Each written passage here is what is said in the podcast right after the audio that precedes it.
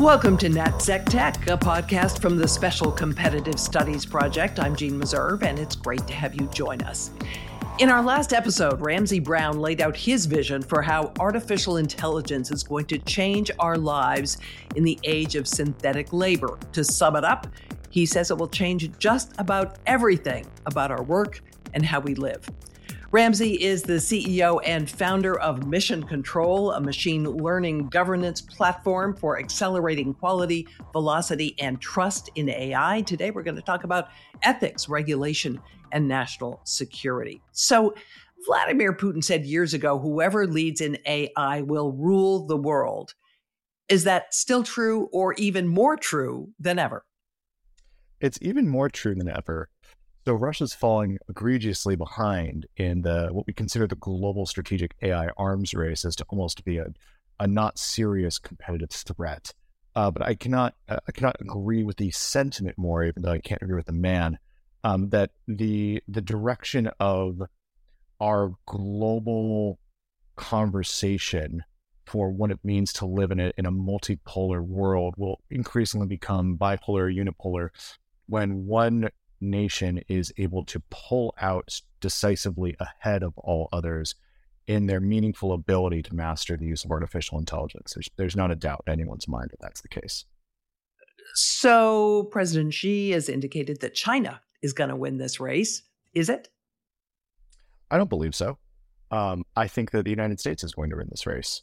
I think that in response to the master stroke that was the Biden administration's CHIPS Act, we've effectively made clear that not only is it a priority to continue to onshore and support our allies in chip production and semiconductor manufacturing, but that those who would otherwise seek to take the benefits of working in American organizations and institutions and then repatriate that information and knowledge back to our near peer adversaries isn't a viable plan anymore, and in doing so has effectively decapitated the Chinese chip manufacturing industry, which really is, along with their data streams, the lifeblood of a competitive AI industry. The U.S. and the companies domiciled in the United States currently lead on all fronts in the manufacturing of semiconductor technologies and the advanced state-of-the-art in artificial intelligence research and development. Now, that doesn't mean that China isn't competitive in this space. They obviously are, but I'm extremely bullish on the United States' likelihood of being the dominant actor in this space. There have been recent reports about China making advances in quantum. Does that disturb you? Do you think that's real? I think that's real. I think that there's a really strong incentive for every major technological state to build domestic capability around quantum computing. At the most esoteric end of it, there's new and exotic types of computations and calculations that could be performed with quantum computers that we're still exploring that might confer decisive strategic global advantage. And at the quotidian, we're relatively confident that modern cryptographic approaches, the very technology that keeps our communication secret between people, between one another, between people and companies, and between the government and its own agencies or the military, that cryptography that keeps our messages secure could be trivially broken with sufficiently adequate quantum technology. In that same way, the United States is still strongly incentivized to have a good strategic position on quantum too. And I think more than anything, the incentive and value structure alignment in the states around this attitude of incentivizing innovation, being able to finance and fund from the state and private sector these collaborations with one another and with academia, this model and the fundamental values underneath it that animate it, I think is a winning model. And that makes me really optimistic on the state's likelihood of being the dominant player in these advanced technologies. We talked in the last episode about how these new computing capabilities are going to change the labor market. How are they going to change the national security landscape? In a few major ways. The United States military is, if I recall properly, the single largest employer on Earth when you look at just by the numbers. And it's going to have a series of incentives to maintain high human capabilities and throughputs, so types of things that advanced automation can do around the parts of the post-industrial, or what we call like white-collar economy, that private organizations are going to have incentives to de-person and have a reduction in force. I don't see the military having an exact analog of the incentive because of the importance of having people on the ground, because of the relationship that has to being able to be strategically well-positioned. So this same reduction in force incentives, I don't think are going to quite be there. When we look at the operational capabilities, we see two things. We see the changing nature of the advanced warfighter, in which the ability to meaningfully extract signal from noise, to be able to tell what's going on with increased situational awareness, both in terms of the ability to see and do more with less information and to make better meaning and goal-oriented behavior out of that, has obviously been increasing. And we look to advanced edge companies like Palantir and Anduril right now, who are leading in the AI space domestically around improving those types of capabilities. And the second thing we see is then what it means for signals intelligence and integration, and being able to have just at an understanding of national security, how we might use these more advanced and even agentic systems to be able to have a better understanding of the current threat landscape and be able to extrapolate and infer what near threats may be, and be able to act more proactively in precise and targeted ways. There's a lot of the story of warfare of the past 200 years has been to decrease collateral damage and to increase the specificity and precision by which different types of interventions can be made. And we see AI as being absolutely no different than any other piece of this in increasing our ability to act purposefully and decisively and specifically to achieve our goals. Right now, when it comes to weapon systems, humans are in the loop. Would they ultimately be removed, do you think? Almost every country except the United States has banned a unilateral treaty about lethal autonomous weapon systems. The United States refuses to sign it, which does raise its own interesting host of questions. When we think about what we mean, we say a lethal autonomous weapon system. It's one thing to have an autonomous weapon system that is neither capable nor legally allowed to end a human life. It's one thing to have a weapon system that is not autonomous, that is capable of ending human life. This question becomes, can you combine those and have something that is legally defensible and capable of autonomously deciding and executing the elimination of a target? And that is something that a lot of scholars and regulators, governments, and military specialists have looked at abroad and said, we need a global consensus that we're just not going down this path. The United States has not very vocally joined that process. And one can do a little bit of back of napkin math to understand some of the incentives at play there, especially when we're looking at a global AI arms race, of why that might be the case. Why might it be the case? So I'm not going to pretend to be a military legal expert, a domestic legal expert, or a military strategy expert, but I think that there's a pretty clear game theoretics to be played there, where the safe deployment of lethal autonomous weapon systems, for which quality, velocity, and trust are baked into their core, could confer decisive global strategic advantage when it came to advanced warfighting. And I think the United States looks at that, and one could imagine there being some obvious reticence or some counterproductive incentive structures there to agree to that. Now, that doesn't mean that that's a sustainable position or the right position, because a lot of folks have pointed out, very, very brilliant strategists, computer scientists, engineers, data scientists, and military lawyers, that we don't even have a fundamental understanding at a theoretical level of whether or not we are capable of containing, controlling, or otherwise adequately aligning sufficiently advanced AI systems. And that's bad enough if they were just benign or trying to help you write a good poem. If you've strapped a weapons delivery system to them, you're really entering what we've otherwise treated as sci-fi territory very quickly. And there is a series of domestic and international companies racing to develop these technologies as fast as they can. And all of these considerations that at once appeared very hypothetical are becoming very logistical right now. What you're talking about is the possibility that machines could destroy each other or could destroy us. Is that right? Yeah. And I'll go back to, I want to stand on the shoulders of giants here. You go listen to interviews done with the CEO of OpenAI, Sam Altman, the team behind ChatGPT, talking about the best case and worst case scenarios. And he's very clear that the worst case scenario here is the complete elimination of the human species. And it is not a hypothetical. It is not a 2900 problem. It is not a you've gotten carried away and you stayed up too late watching too many scary movies type of thing. It is an active point of contention and debate between leading scientists at teams like Google and their subsidiary DeepMind, which is one of their AI research divisions, that is acknowledging that at just a base mathematical level, it is unclear that there is any route to adequately containing, controlling, or aligning these types of systems, even when they're benign or even when they're just business machines. And that is a completely orthogonal conversation of whether or not they've been given the means or legal clearance to end human life. So if we're looking at the basic fundamentals and saying, there's a good chance that just by the textbook, this could destroy everything.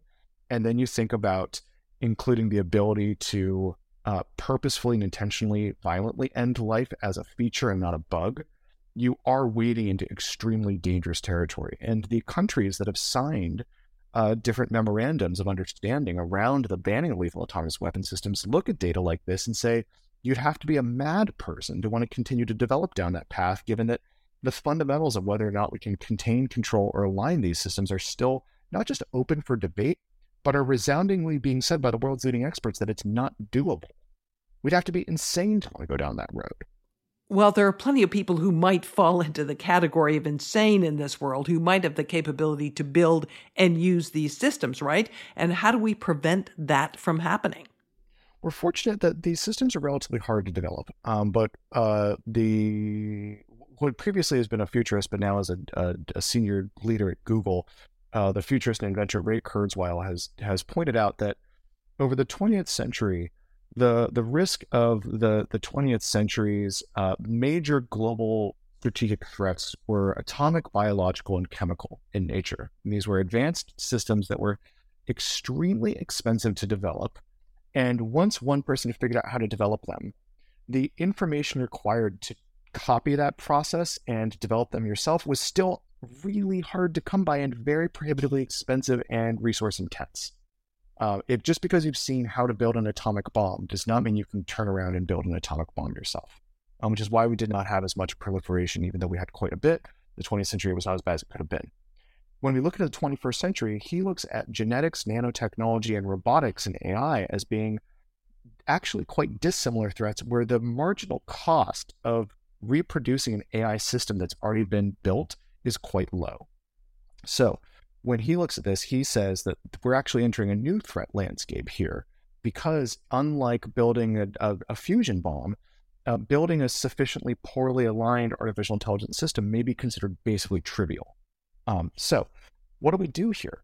Well, the conversations look like advancing the state of the art in control. Can we get them to play along nicely, so to speak? Containment.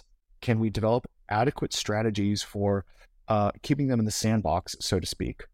And alignment. When we say, please help with this task, what do they hear and how do we keep that basically lined up with what we thought we were asking for? So that's our first aspect, is those researching capabilities.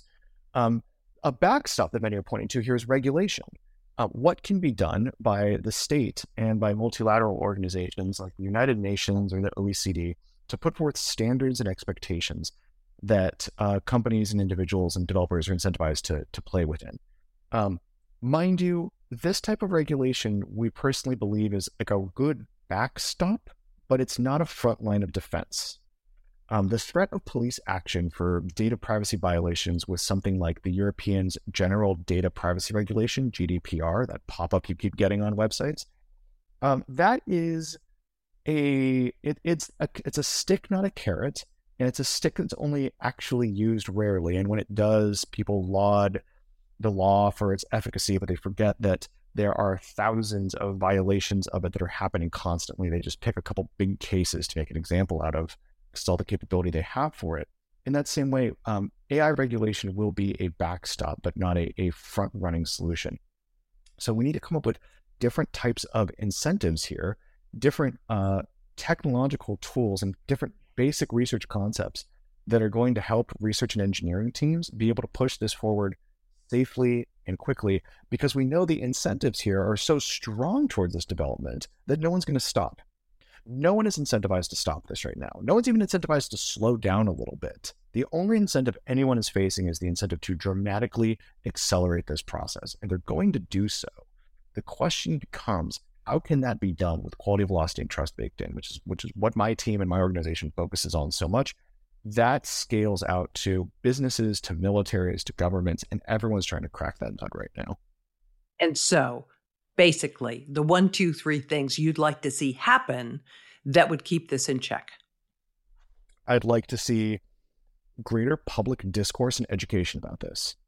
It is, you do not have to know how your computer works to know that you probably don't want a hacker or a virus in it. In that same way, we need folks who are normal, non-technical, consumer-grade, private individuals who are comfortable playing with advanced AI technologies like ChatGPT, who are also comfortable with the idea that at a critical level, there is a right and a wrong way to do this, and there's a right and a wrong thing to want out of this. So that first thing, education and literacy around not just here's how AI works, but here's the impact on society, on ourselves, on our identities, on economics. And there is a discourse to be had there and a way to push that conversation forward. That's the first thing. Second thing I'd want to see is more technology companies who are at the forefront of building this or adopting these technologies, baking in these resilience and trust mechanisms into the tools themselves. If you're going to put ChatGPT inside a consumer app, how are you doing so where you are able to monitor and keep an eye on what's passing through that to make sure that the content isn't harmful or you're not putting people at risk?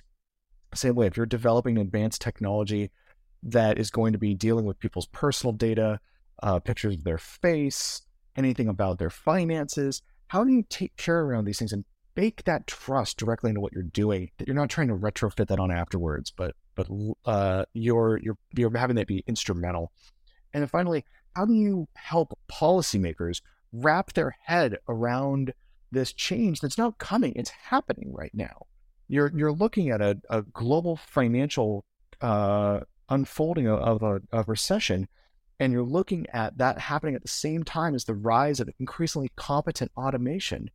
And it's hard to not look at both these at the same time and say, this is going to result in my constituents having hard conversations with me about what I'm doing about automation. That's a conversation that we're missing, and that's a conversation we need to be accelerating, not just our regulation at a standards level, but what does this mean for me? What does this mean for my constituents? What does this mean for their livelihood? And what does this mean for our process? So that means international rules, correct? It's international rules.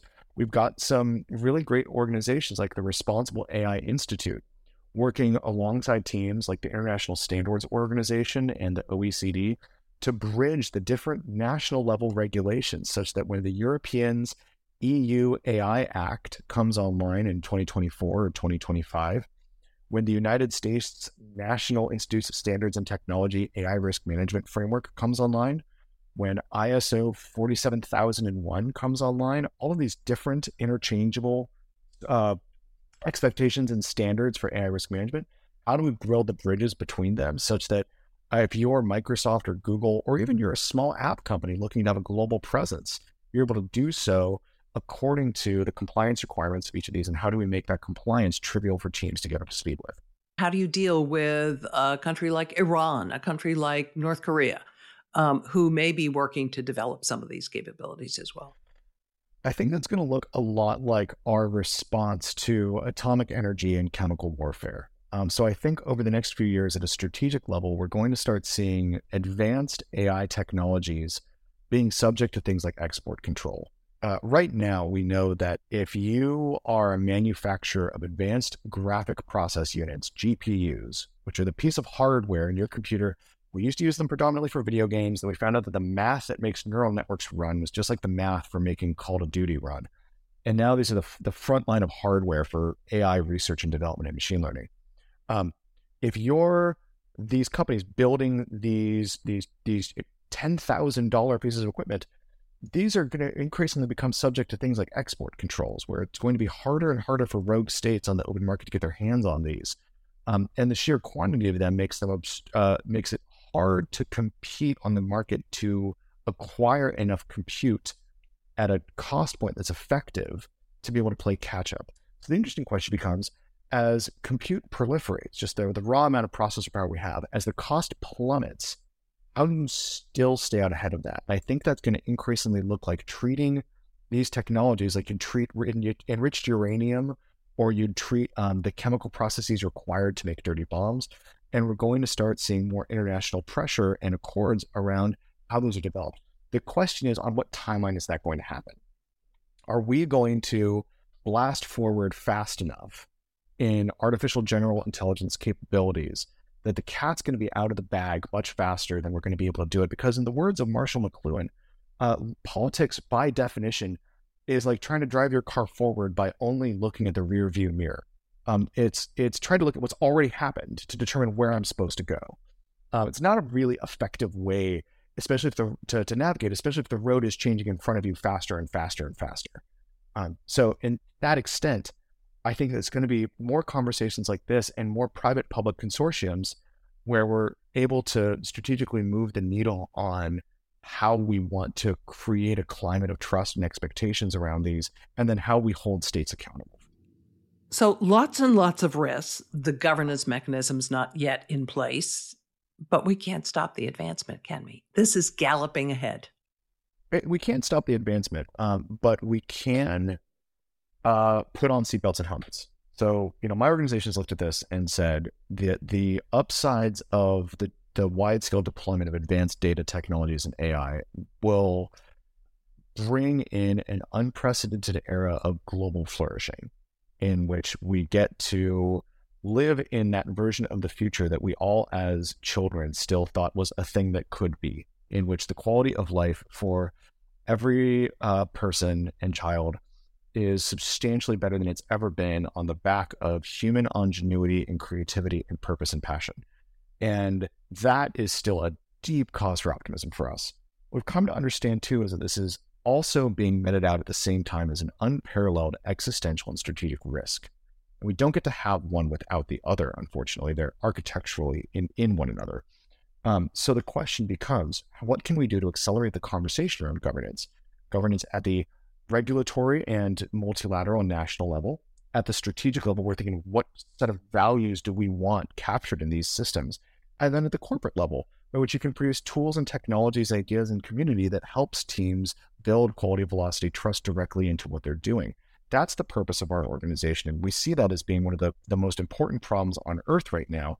And the increasing proliferation of these types of tools and the daily increase in their adoption is a reminder that we are working against something like a ticking clock. And we view this as not just a critical mission, but a timely one as well. And we're excited to work with and meet the teams at the corporate and the public sector level who are looking at this as a priority and want to sink their teeth into what can be done about it. Ramsay Brown, CEO and founder of Mission Control. Thanks again for joining us to discuss a very complex set of issues. It has been wonderful to have you join us. Jeanne, thank you so much for having me. The joy's been mine. I'm Jeanne Meserve, and thanks for joining us for NatSecTech. Do so again. In the meantime, take care.